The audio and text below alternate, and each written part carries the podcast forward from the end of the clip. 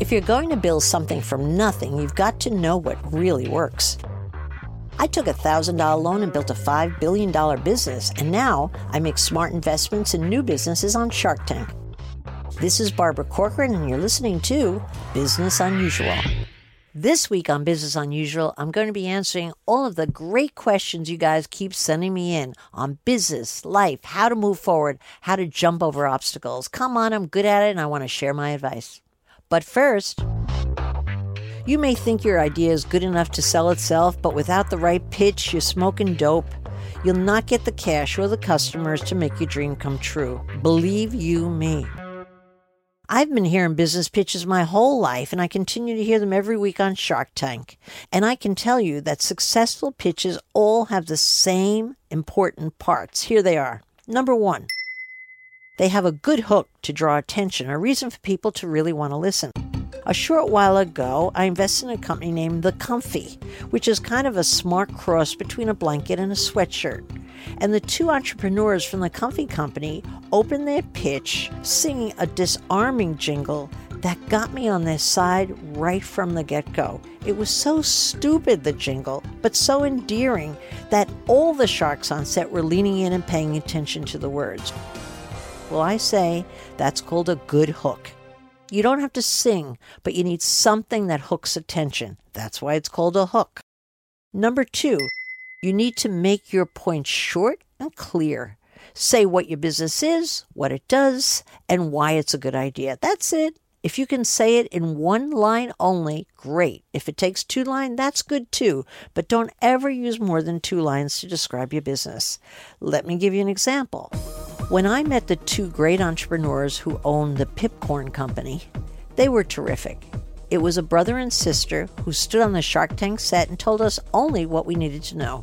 They said they had a new product called Pipcorn, which was a small kernel popcorn that was easy to digest for people who couldn't digest regular popcorn. Crystal clear, we all understood what their product was and they showed us the bag and they told us what their sales were. None of us had a question. We all wanted to bid right from the get go. The lesson here keep your pitch short. Number three, you need a good backstory. You need to tell a captivating story behind the birth of your business because everyone wants to hear it. When I met my partners of Tom and Chee, which was a franchise that sold cheese on donuts throughout America, they talked about their pop up tent in downtown Cincinnati, smack in the middle of a winter storm. Hearing how cold they were and how their customers huddled into their tent and bought the cheese on donuts, I fell in love with them. I bought into their story. Remember, you need a good how I did it story.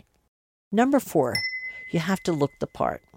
The day I met Kim Daisy, who is a charming Southern belle on the set of Shark Tank selling delicious four layer cakes that she and her mom baked at home, she wore a starch apron and a million dollar smile. She had me at hello, and I gave her her investment in her business immediately. Number five and last, you need to cite the next steps needed to the investors that you're hoping to get the cash from. How much cash do you need to get there, where you'll spend it, and most importantly, how the investor's going to make money. There you have it five simple steps, the same five steps shared by every great entrepreneur that ever left Shark Tank with a fistful of cash. And now it's time to answer your questions on Business Unusual. Hi, Barbara. This is Michelle from Milwaukee. I want to start my own business, but I need my salary to support my family. What advice do you have for a wannabe entrepreneur? Michelle, that's a tough one and probably the exact position that so many of us are in when we want to start a business. The best advice always is to start your business young, before you have a family, before you have a lot of responsibilities. And I personally had that huge advantage when I started at 23, footloose and fancy free. But assuming you have other responsibilities now, there are other ways to skin that cat. And some of my best entrepreneurs started their businesses on the side, and that can certainly be done. Here are my tips on how to do it. Number one, really sit down and figure out how much money you actually need, and then look at the list and think who else could substitute for the money if I ask their help? And ask yourself, what could you do in exchange? Most of the businesses started on the side actually do it by bartering services for other services. And so you should be looking at the list because you might not need as much money as you think if you could barter your time for someone else's time. Secondly, ask yourself, could I pull it off faster if I actually had a business partner? And if I had a business partner, what skills would that business partner need that would be opposite to my own? If you make that careful list, it's always surprising how quickly someone you already know that's in your circle of influence pops into your head. And besides, starting a business with a partner on the side gives you a lot of emotional support that lets you get up and running faster.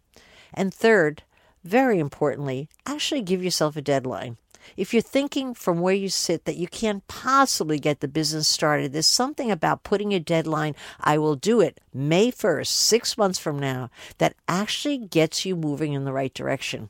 So give yourself a deadline. Most importantly, don't think you can't start a business on the side no matter what your responsibilities are. It's a matter of dreaming hard enough and really wanting to do it that actually gives you the solutions. And I just offered you a few good ones that I hope you can use. And that's all the questions we have time for today. If you have a question, tweet it at Barbara Corcoran, and I may just answer it on a future episode. You've been listening to Business Unusual with me, Barbara Corcoran.